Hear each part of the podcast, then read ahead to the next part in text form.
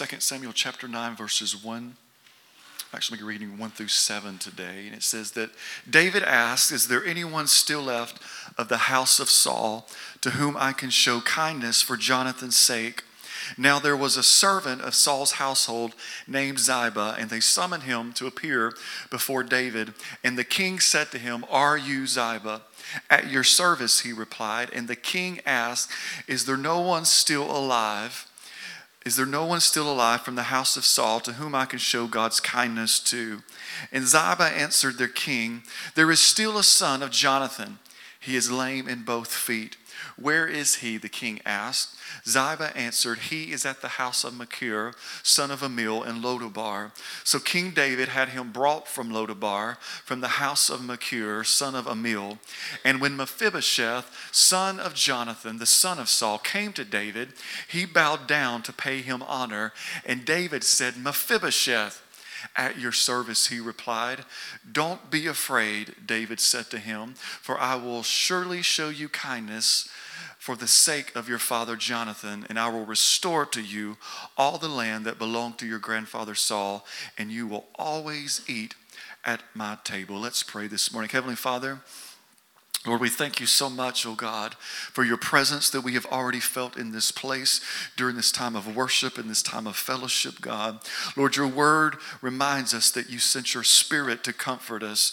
Your word reminds us that you sent your spirit to also empower us today. So, right now, Lord, I do pray for every person that can hear this word today, whether they are here in person or whether they are listening online today. Lord, I pray that right now, Lord, that your spirit Spirit touches them today and it comforts them, and they are empowered through your Spirit through this word today, Lord. That is our prayer.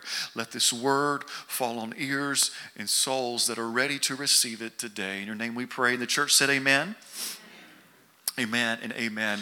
Just to recap some things from just these uh, last few weeks, uh, the, the, the story started off in our first session where King David asked a very important question Is there anyone left? He was looking for someone to show the kindness to. And as we've talked about before, notice that he did not say, Is there anyone that has a degree? Is there anyone that is qualified? He just wanted to know, Is there anyone that has survived? Is there anyone that has been through some things in their life?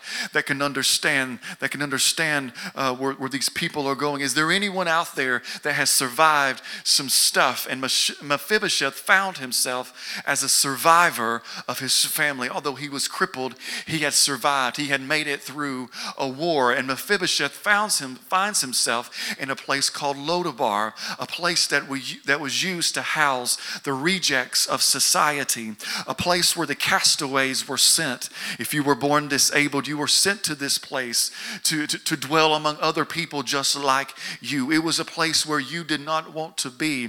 And as we talked about last week, Lodabar, breaking it down to its meaning, its original text means no pasture or no word. It was full of depression, it was full of despair, it was full of dysfunction. It was truly the last place you wanted to be. You did not want to be in this place. And although Mephibosheth was born into royalty, it was it was quite the opposite.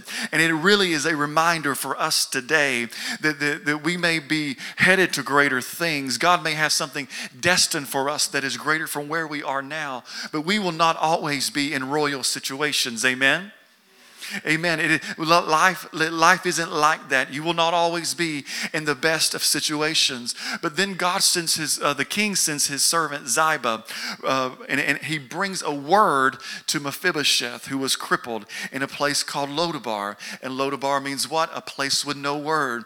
And God sends a servant to send a word to a place with no word to interrupt the place where they was at, because there is nothing that can interrupt a season. There's nothing that can can interrupt an environment like the word from the Lord. Can I get an amen this morning?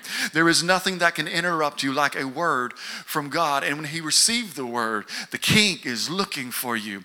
He did not look around. I love it. He didn't take a vote. He didn't ask his friends, should I stay or should I go? No, but because he has been through some stuff for so long, when he gets the word from the king, he could care less about what people think. Amen. He could care less about what they're saying. All he wanted to do is pack his bags and get out of there because the king was wanting to see him. Look at your neighbor this morning. First off, say, Wake up. The second thing, say, The king is looking for you. The king is looking for you. I need you to help me preach this morning. I do. I've been at a conference and I've been screaming and shouting all week long, and my voice, I can feel it. I need you to help me preach this morning. So, can somebody just say amen to help me out? Amen. Thank you. That's good. That, that is good. So, just like that, Mephibosheth went from a no word, no pasture to Jerusalem sitting at the king's table. Just like that. All it took was a word. All it took was a word in his life. And when a word comes into a barren place, it, it, it just happens just like that. And uh, looking at the Bible, and here was Sarah in the Bible, 90 years old. She had not she had not had any children at this time. Can you imagine being 90 years old and birthing a child? I can't imagine it. I can't. I can't. No, I can't. I can't imagine it. And right now, her womb was barren, and all of a sudden, a word came from the Lord. It came into her barren place, and just like that, she bore a child. It wasn't when they thought it was going to be. It did not look like they thought it was going to look. It, was, it did not happen how they thought it was going to happen. It just happened when the word came into her Lodabar. It just happened when that word came into the place that she had been waiting for. That's the power of the word. Can you thank God this morning for the power of the word? Can we just thank Him? But it's so important to understand that if you don't watch it, your then will affect your now. Your then will affect your now. People often let their then, what happened to then in their marriage, their first marriage, what happened to them as a child, their then. So many people often let their then rob their now.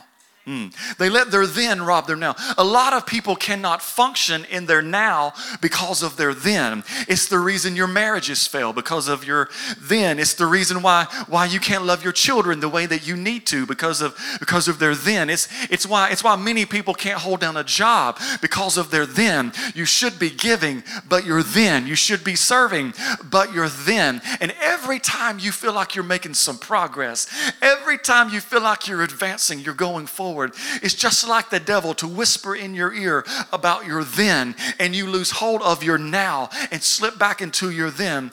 But you don't understand, some people say. You know, I've watched my family go through this my grandmother, my father. I've watched generations of alcoholics. I've watched generations of people stumble and fall in bars I saw my great grandmother and I saw my grandmother and I saw my, now I'm watching my mother, and now I see that same season in my life. It's like a generational curse, it's like a generational Lodabar. But no, I, I bring good news to you today. No, it, it, it was a generational curse until it ran into you. See, because you've got a word and you've been to the table, and whenever curses run into the word, they can't stand.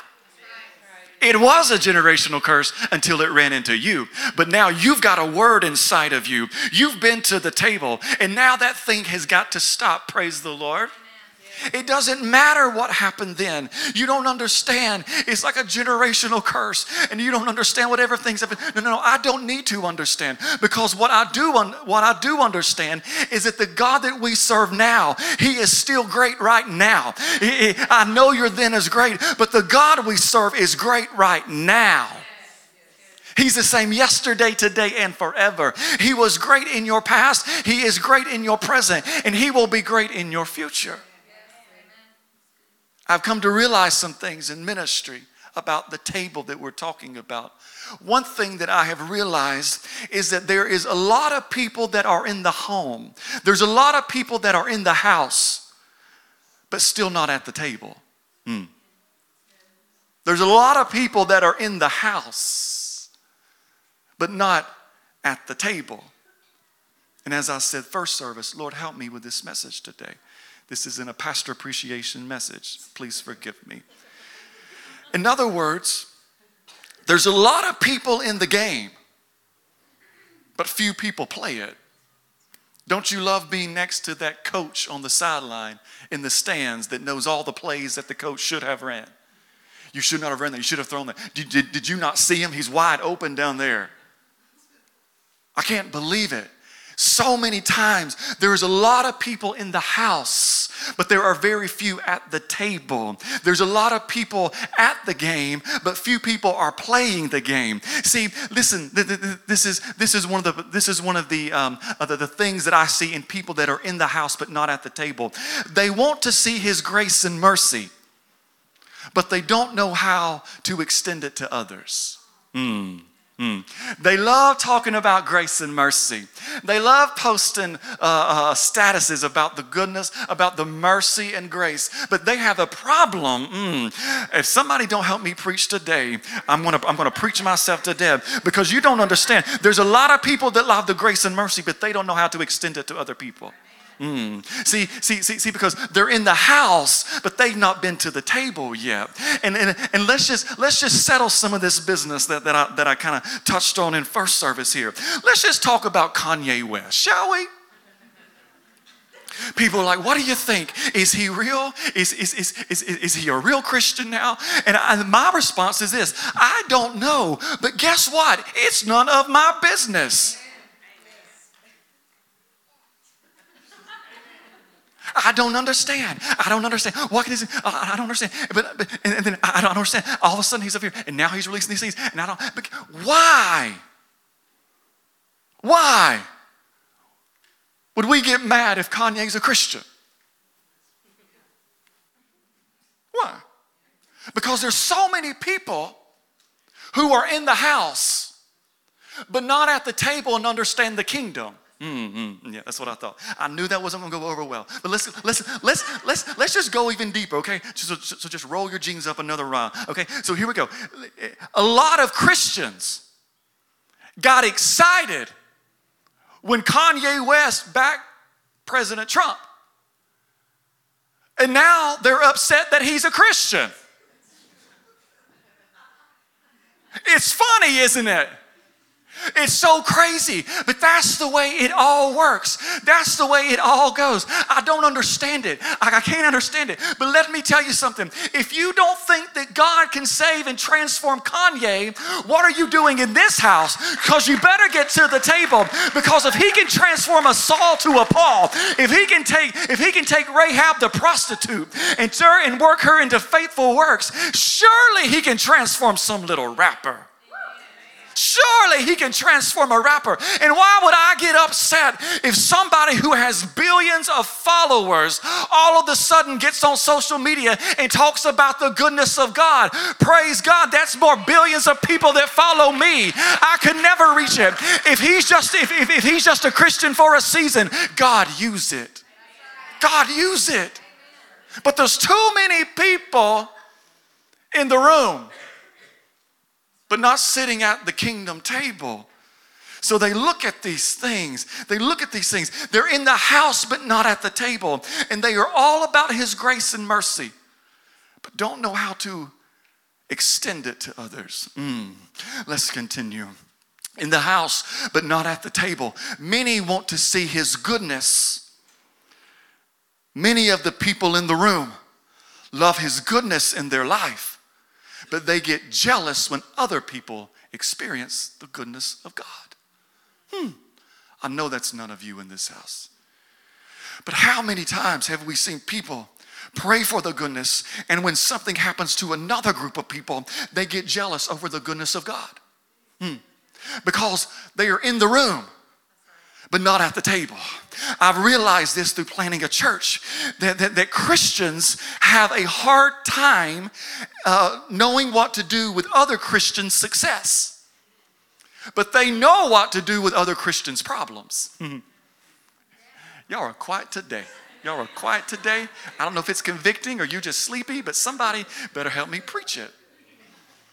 We don't know what to do with other people's success. But when it comes to problems, we know exactly what to do.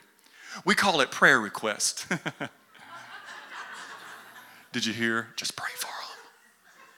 And all of a sudden, here we are. We want the goodness of God. But when the goodness happens to someone who is not in our tribe, who's not in our church, we don't know how to celebrate other churches' success. We don't know how to celebrate other people's revivals. So we sit up here, that, that, that can't be real. It ain't happening here, so it can't be there. How many times have we seen this in the kingdom? It's because there are a bunch of people in the room and they're not at the kingdom's table.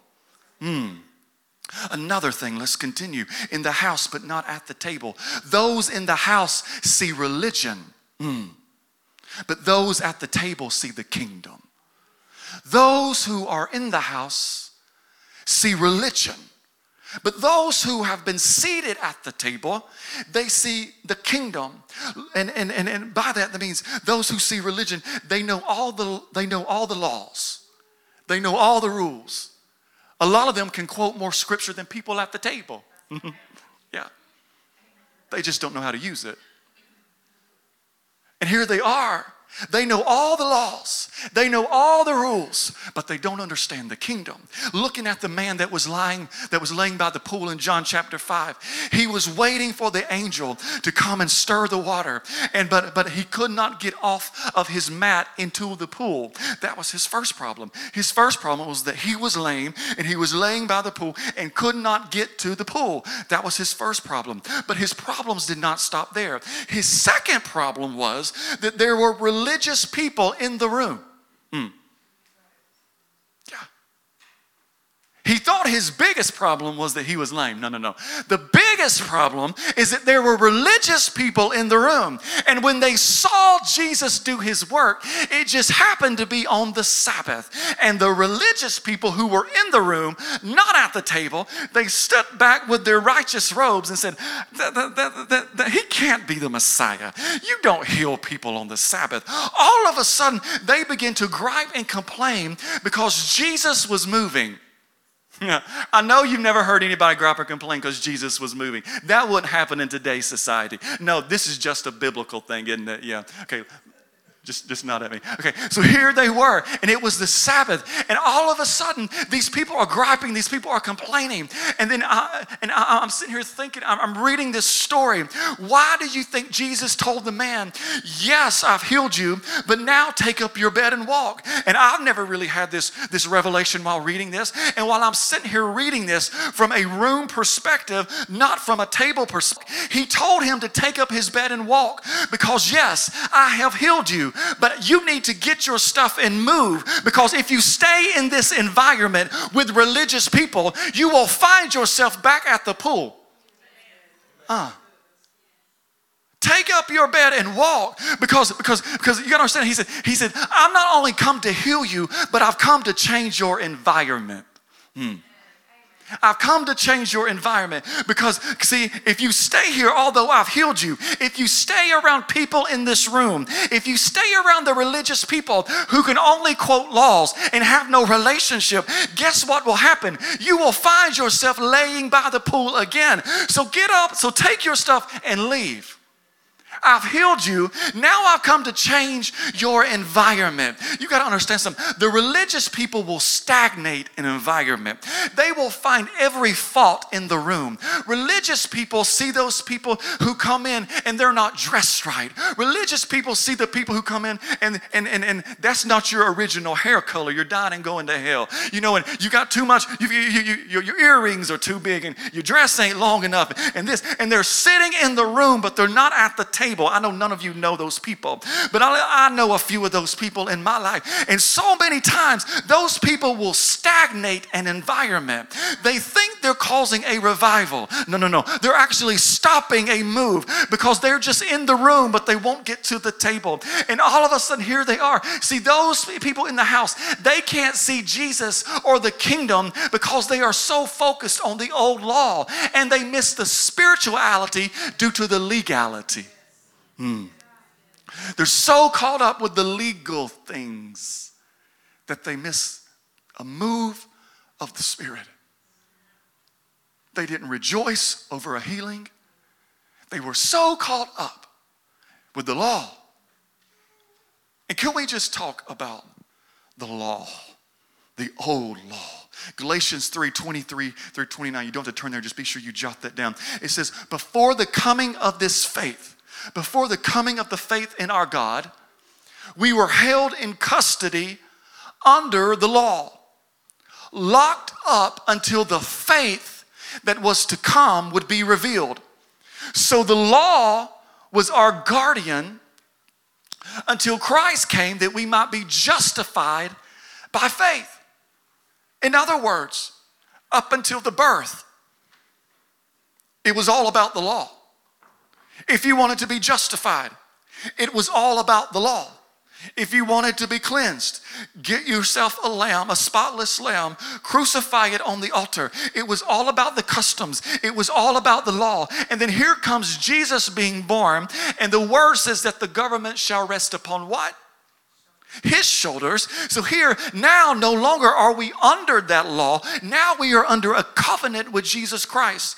And now through him, that is how we are justified by faith. Now in verse 25, now that this faith has come, we are no longer under the guardian of the law. In verse 26, so in Christ Jesus, you are all children of God through faith. For all of you who were baptized into Christ have clothed yourself with with Christ. There is neither Jew nor Gentile, neither slave nor free, nor is there male and female for all for you all are one in Christ Jesus. If you belong to Christ then you are Abraham's seed and heirs according to the promise.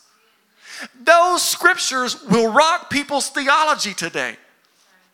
It will rock people's theology today Still talking about the religious people in the room. Let's break this down. The religious starts to build walls between people that have decided to sit at the table. Religious people love to get to the table just to build some walls at the table. It just happened last week as I was talking first service. This happened last week when a very popular religious author made a horrific comment about women being in ministry. Silence. Like, what are you about to say? Crazy. He even went as far to tell the Beth Moore. Anybody ever heard of Beth Moore? He told Beth Moore, you need to stay home and not preach. This is Beth Moore now. You don't talk to Beth that way. This is the Beth Moore. He said, he said, women have no place in ministry because he's been, he's, he, he's not been at the table of the kingdom. All he is looking is through old law. Well, let me tell you something today. The Lord cannot, the Lord will not return until women open up their mouths. It is scripture. The word says in the last days, women will be prophesying. Go ahead, clap for it. The word says, before he comes, women will be prophesying. Women will be opening their mouths. Women will be sharing the gospel. Women will be telling the truth. It's in the scripture. And by the way, according to according to the gospel of John, he says that the woman at the well becomes the first preacher as she goes back into her town and tells the people, "Come and see the Messiah." And in John chapter 4 verse 39, the word says that many Samaritans believed of her testimony. It was a woman, according to John, was the first person who was carrying the gospel to cities. Can you believe it? Can you believe he would use a woman? Yes. The word of God says neither is we are neither Jew nor Gentile, male or female. There are too many people in the house, but not at the table. Beth Moore, don't go home. Women, don't go home. Just come to the table. Come to the table. Come to the table. Why? Because there's room for you. The people around the outside the walls, they don't see it. But people that are seated at the table, they see that there's room for you. Come to the table. Many people worry about their position, but they forget about their posture. Hmm. Many people worry about their position. Where will I be seated? How close will I be to the king? Will they see my face in the pictures? Or uh, uh, I should be seated close to the head of the table because, because do you know who I am? And do you know what I've done? And uh, you, you don't understand. I should be at the table. I should be up there. If you just knew all that I've done, my position would be so much better. Hmm. And so many times, there are so many people that worry about their position, but they have forgotten about their posture. Their, their, their, posture. See, earthly tables are all about the position, but heaven's tables, they are all about the posture. And as soon as you start worrying about your position, you push your chair back a little further more from the table. See, I have found that people around the table that are worried about their position so much often make excuses. Mm. They often make excuses. I can't serve unless I'm over the department. I know that's none of you in here. I'm, I'm, I'm, talking about first service people, okay? Uh, I don't, I can't serve unless I'm over the department. I can't serve in the parking lot because there's no stage time in the parking lot. If I don't get one solo every other week, I'm just, I'm, I, can't be on the praise team because you don't understand. See, God has anointed me to be a soloist. And if I don't get my solos, I can't, I can't be on the praise team. So while people around the table that, are worried about their position, they're making excuses. The other people that are more concerned about their posture, they're busy making a difference. Mm. Mm, they're busy making a difference. It's called presence over preference. Presence over preference. Somebody needs to get that in their spirit today. It's all about the presence over your preference because God is looking for people to be at the table who just want to be in His presence more than they want their preference. Hmm. What a simple revelation. God wants people to be in his presence more than he wants their preference. And then the scripture says that King David, talking about posture, sent for Mephibosheth, had him brought back to Lodabar because his posture, he could not walk. Someone had to pick him up. Someone had to bring him back. Have you ever needed someone to pick you up spiritually? I don't know about you, but I've needed people to come beside me and help me out. It was a posture. Have you ever needed a little spiritual assistance for your life? Whether it's a faith lift, a doubt tuck, a spiritual Botox, you just needed a little lift of something in your life. You needed somebody there to help you. We've all been in those situations. See, God will allow you to experience Lodabars so that you can not only sympathize with others, but so that also you can spot people out who are currently there. Hmm. He's looking for people who can see they're in a Lodabar their posture. I can see something about them. See, King David, he sent out his servant to pick him up because King David knew all about needing a little pick me up. Because in Psalm chapter 40, verse 2, he said, He lifted me out of the slimy pit, out of the mud and mire. He set my feet on a rock and gave me a firm place to stand. God not only is looking for a servant with the word, but God is looking for someone that knows what it's it's like to be carried every once in a while. Uh, he's looking for somebody that, that, that, that, understands the importance of posture because Mephibosheth got the word and then left for Jerusalem. The word doesn't really say what happened. The word really doesn't say how he got there. Just one minute he's in Lodabar, and then the next minute he's bowed down before the king, talking about posture. He's down on his face before the king. It's all about posture over position. Remember, this man is crippled. Can't you just see him dragging his feet down through the banquet room?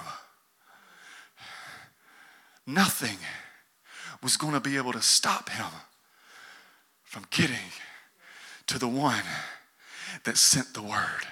Nothing was going to be able to stop him from getting to the one who had called him.